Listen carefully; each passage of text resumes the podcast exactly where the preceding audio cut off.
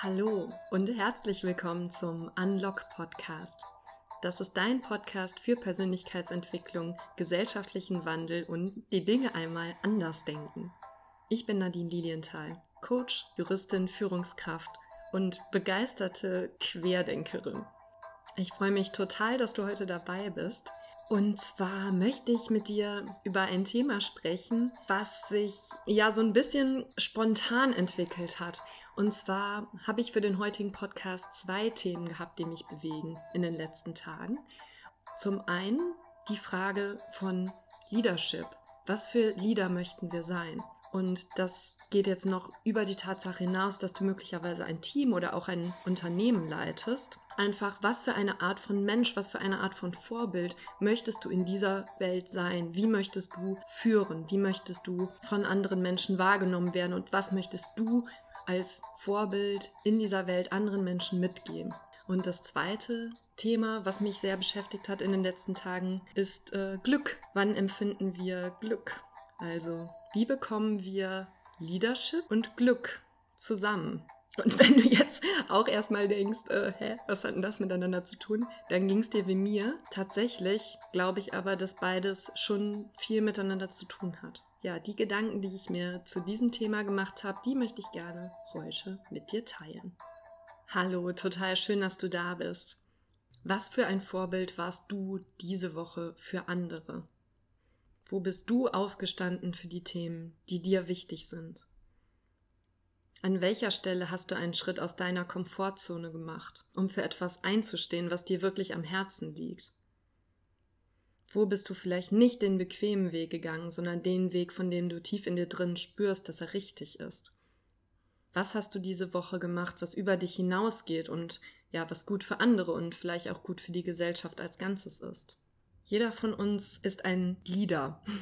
Es gibt ja dieses lustige Wortspiel mit Leadership, dass man das auch verstehen kann als Lead the Ship. In diesem Sinne tatsächlich in jeder Umwelt, in der du dich bewegst, wie auch immer, ob das jetzt deine Familie ist oder dein Freundeskreis, auf der Arbeit, dein Team, vielleicht in deinem Unternehmen, du bist tatsächlich immer ein Leader, du bist immer jemand, zu dem potenziell andere Menschen aufgucken können oder an dem sie sich orientieren können. In einem System, egal was das jetzt ist, ist es ja ganz oft so, dass wir uns nach einer Person ausrichten, die ja die einen inneren Kompass hat und die weiß oder zu wissen scheint, in welche Richtung es hier geht. Und wenn du so jemand bist, der ja Dinge in die Hand nehmen kann und eine starke Ausstrahlung, Charisma hat und als solcher als solche ein Leader sein kann, dann kann das alle möglichen Lebensbereiche betreffen. Natürlich ist dein Einfluss und auch deine Verantwortung umso größer, wenn du selber Führungskraft bist, also zum Beispiel ein Team leitest oder auch ein Unternehmen aufgebaut hast oder eine Menge von Menschen in eine strategische Richtung führst. Ich glaube, es ist wesentlich, dass wir uns mit der Frage auseinandersetzen, wer möchten wir sein? Was für eine Art von Leader wollen wir sein? Was sind die Werte, für die wir einstehen wollen? Und dann auch tatsächlich hinzugehen und für diese Werte einzustehen. Damit du überhaupt in die Position kommst, hinzugehen und für deine Werte einzustehen, ist es natürlich ziemlich wichtig, dass du erstmal überhaupt für dich klar bekommst, was sind denn meine Werte? Weil auch wenn wir vielleicht die eine oder andere Idee haben, in welche Richtung wir gehen möchten, ist es doch bei vielen Menschen so, vielleicht ist es auch bei dir anders, dann ähm, ja, kannst du sehr glücklich dich schätzen, dass du zu dieser Frage schon einen guten Zugang gefunden hast. Aber oft ist es ja doch so, dass wir in dem, was wir meinen zu glauben, sehr davon gesteuert werden, was wir gesellschaftlich und in unserer Herkunftsfamilie mitbekommen haben. Ja, wir wachsen von Kindheitsbeinen an auf mit einer ja bestimmten Brille und Sichtweise auf die Welt, die uns übergestülpt wird. Als Kind saugen wir wie ein Schwamm auf, was in unserer Umgebung passiert, was als gut wahrgenommen wird, was als schlecht wahrgenommen wird und passen uns in Blitzgeschwindigkeit und ganz sensibel an. Das heißt, wir lernen sehr schnell, was ist in meiner Familie okay, was ist in meiner Familie nicht okay. Das ist ein bisschen so, als würden wir eine, eine Brille aufbekommen, ja. Und die Brille, durch die wir auf die Welt schauen, variiert natürlich sehr davon abhängig, wie du aufgewachsen bist, in welchem kulturellen Raum du aufgewachsen bist, in welcher Familiensituation, was du sonst noch für Einflüsse in deinem Leben hast. Und sicher ist dir das auch zu einem gewissen Grad schon bewusst, dass du die Brille, dass du die Welt durch deine Brille siehst. Das bedeutet, wir haben bestimmte Vorstellungen davon, wie wir zu sein haben, ja. Also, dass es jetzt naheliegend ist, den nächsten Karriereschritt anzustreben.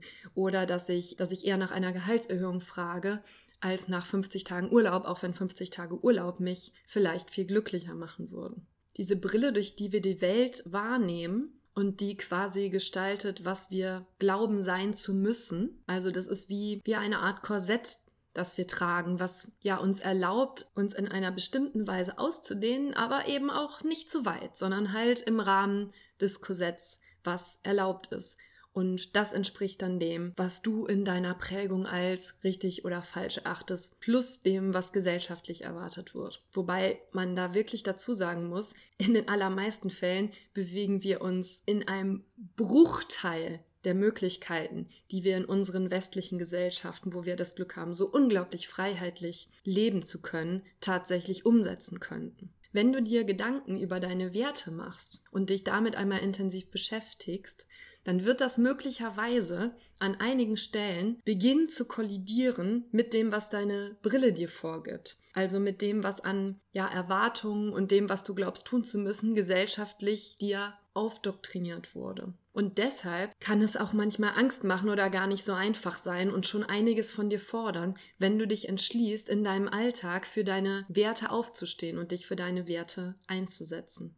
Also diesen kleinen Disclaimer mal vorweg. Es ist nicht immer einfach, ähm, auch wenn du deine Werte gefunden hast, sie umzusetzen. Und dennoch glaube ich in jedem Fall, es ist wert, diesen Weg zu gehen, weil selbst wenn du es nicht jedes Mal schaffst, dich für deine Werte einzusetzen, glaube ich, wenn wir gemeinsam die Welt gestalten wollen und Zukunft gestalten wollen und auch in einer bestimmten Art und Weise miteinander leben wollen, dann ist es absolut sinnvoll, wenn du dazu auch deine Ideen davon einbringst, wie du leben möchtest. Und wenn dir das nicht immer gelingt, sondern vielleicht nur ein von zehn Mal, dann ist es immer noch absolut besser als gar nicht. Und wenn du mehr Klarheit über deine Werte bekommen möchtest, und ja, das ist auch ein stetiger Prozess und erfordert sicherlich auch immer wieder eine erneute Reflexion und zu schauen, okay, ist es noch das, was mir entspricht, dann kannst du das folgendermaßen machen. Eine einfache Methode, um zu starten, ist erstmal eine Liste von 20 Werten zu erstellen.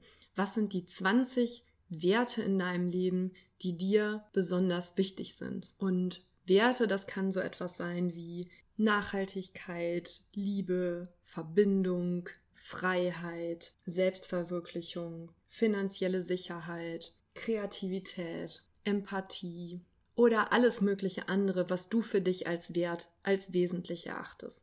Also als erstes kannst du beginnen, indem du eine Liste machst, wo du einfach mal 20 Begriffe aufschreibst, die du für dich als Wert empfindest. Und ich weiß, dass 20 relativ viel ist und warum du relativ viele Begriffe an der Stelle aufschreibst, dazu komme ich im zweiten Schritt.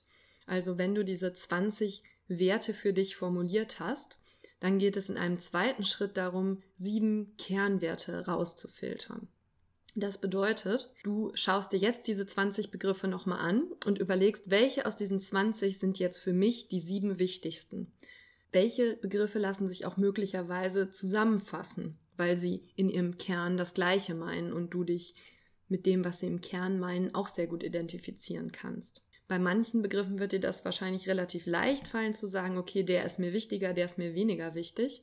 Wenn das am Ende, wenn du es geschafft hast, sieben Begriffe herauszufiltern, kannst du jetzt versuchen, diese Begriffe auch noch in eine wertende Reihenfolge zu bringen. Also wirklich zu sagen, der Begriff auf eins ist der wesentliche und wichtigste Wert für mich und der Begriff auf sieben ist dann der siebtwichtigste für mich.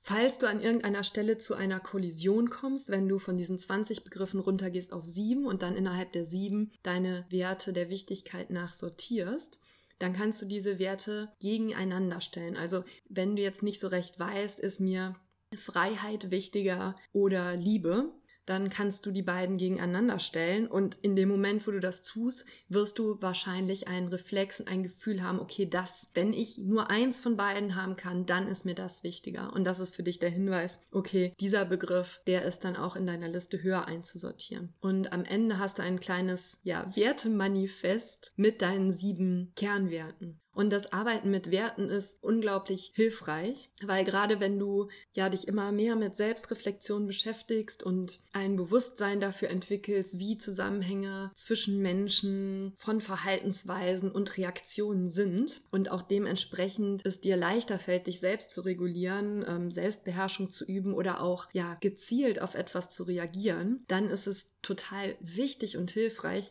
wenn du ein ja, Wertesystem hast, was du in dem Fall auch anwenden kannst, so dass du wie einen kleinen inneren Kompass das herausholen kannst und darauf zurückgreifen kannst, wenn du ja an einer Stelle einmal Unterstützung brauchst, um dich zu entscheiden, was ist denn jetzt hier die richtige, adäquate und angemessene Reaktion auf eine Situation und wie reagiere ich auch so, dass ich dabei meinen Werten gerecht werde und dass ich mich wirklich für das einsetze, was mir in meinem Leben besonders wichtig ist. So, und wie verbindet sich jetzt das Ganze mit dem anderen Thema, was ich am Anfang genannt habe, und zwar mit dem Thema Glück, Glückszustände. Das Glück, das wir empfinden, das liegt ja sehr oft in den kleinen Dingen. Und mir ist heute aufgefallen, dass das Thema Glück, glaube ich, für mich eins der Themen ist, die am weitesten weg sind von Leadership. Also das hat wirklich für mich überhaupt nichts miteinander zu tun gehabt auf den ersten Blick. Und gerade deshalb dachte ich, okay, krass, das ist ja spannend.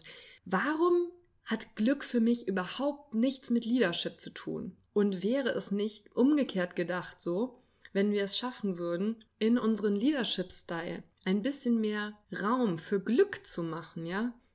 was bedeutet Glück? Glück bedeutet Lebensfreude, Leichtigkeit, Lachen, gemeinsam etwas tun, sich verbinden, wenn wir ein bisschen mehr Raum machen in unserem Leadership-Style, auch für diese Art von Werten, die erstmal im ersten Moment absolut vielleicht dir ebenso absurd oder untypisch zusammenpassend erscheinen wie mir, dann haben wir einen ganz anderen Zugang nochmal zu diesem Thema und können das Ganze ja nochmal so richtig twisten und um sich selber drehen und schauen, okay, da kommt jetzt wirklich was ganz Neues dabei heraus. Auf den zweiten Blick erscheint es mir übrigens ziemlich ähm, naheliegend, Glück auch mit Leadership zu kombinieren. Und viel von dem, was einen guten Leader ausmacht, liegt ja auch darin, dass es dir gelingt, wenn du andere Menschen motivieren möchtest, eine gute, eine positive Stimmung zu erzeugen und auf diesem High, diesem Hoch, was du im Team oder in einer Gruppe erzeugen kannst, daraus eine kleine Energiewelle zu machen, die dann auch vorwärts geht. Und das gelingt natürlich ja wesentlich besser, wenn du auch ein ja Bewusstsein für die für die schönen Momente hast und diese auch in deinem Team, in der Gruppe, in der du dich befindest, zulassen und sogar fördern kannst. Und ja, mir ist bei dieser schrägen Kombination auf jeden Fall aufgefallen, für mich ist Leichtigkeit, Lebensfreude, miteinander in Verbindung gehen etwas, was absolut zu Leadership dazugehört und was, glaube ich, wenn es vorhanden ist, in einem Team oder in einer Gruppe von Menschen, die sich zu einem gemeinsamen Zweck verbunden hat, ein riesiger Energietreiber ist und in der Lage ist, eine ganz hohe Motivation zu erzeugen und dementsprechend eine ja sehr positive, vorwärtsgerichtete, produktive, innovative Energie freisetzen kann. Und vielleicht magst du das als kleine Einladung nehmen, wenn du über das Thema Leadership nachdenkst, auch einmal zu gucken, okay, wie kann ich vielleicht Bereiche, Themen oder Werte in meinen Leadership-Style integrieren, die auf den ersten Blick erstmal gar nicht so viel mit Leadership zu tun haben, aber auf den zweiten Blick genau die Schlüssel und die Geheimnisse sein können, die einen wirklich guten Leader ausmacht, der in jeder Situation ja mit seinem Team, mit den Menschen um sich herum in Verbindung gehen kann. Ich hoffe, du konntest was aus der heutigen Folge mitnehmen und vielleicht ja ist das eine kleine Anregung für dich zum Thema Leadership, dich auch noch mal einer neuen oder anderen Sichtweise zu öffnen. Ich freue mich, dass du heute dabei warst und ich wollte auch noch sagen, dass ich mich wirklich riesig über eure Rezensionen und das Feedback, was ich regelmäßig bekomme, freue. Und ja, wenn dir der Podcast gefallen hat und du Lust hast, ihn weiter zu empfehlen oder mir eine Rezension zu schreiben oder eine 5-Sterne-Bewertung bei iTunes zu geben, freue ich mich total. Und wenn dir der Podcast gefallen hat und du ihn einfach nur gerne hörst, freue ich mich auch. Und ja, jetzt wünsche ich dir noch einen wunderbaren Tag, wo auch immer du ihn verbringst.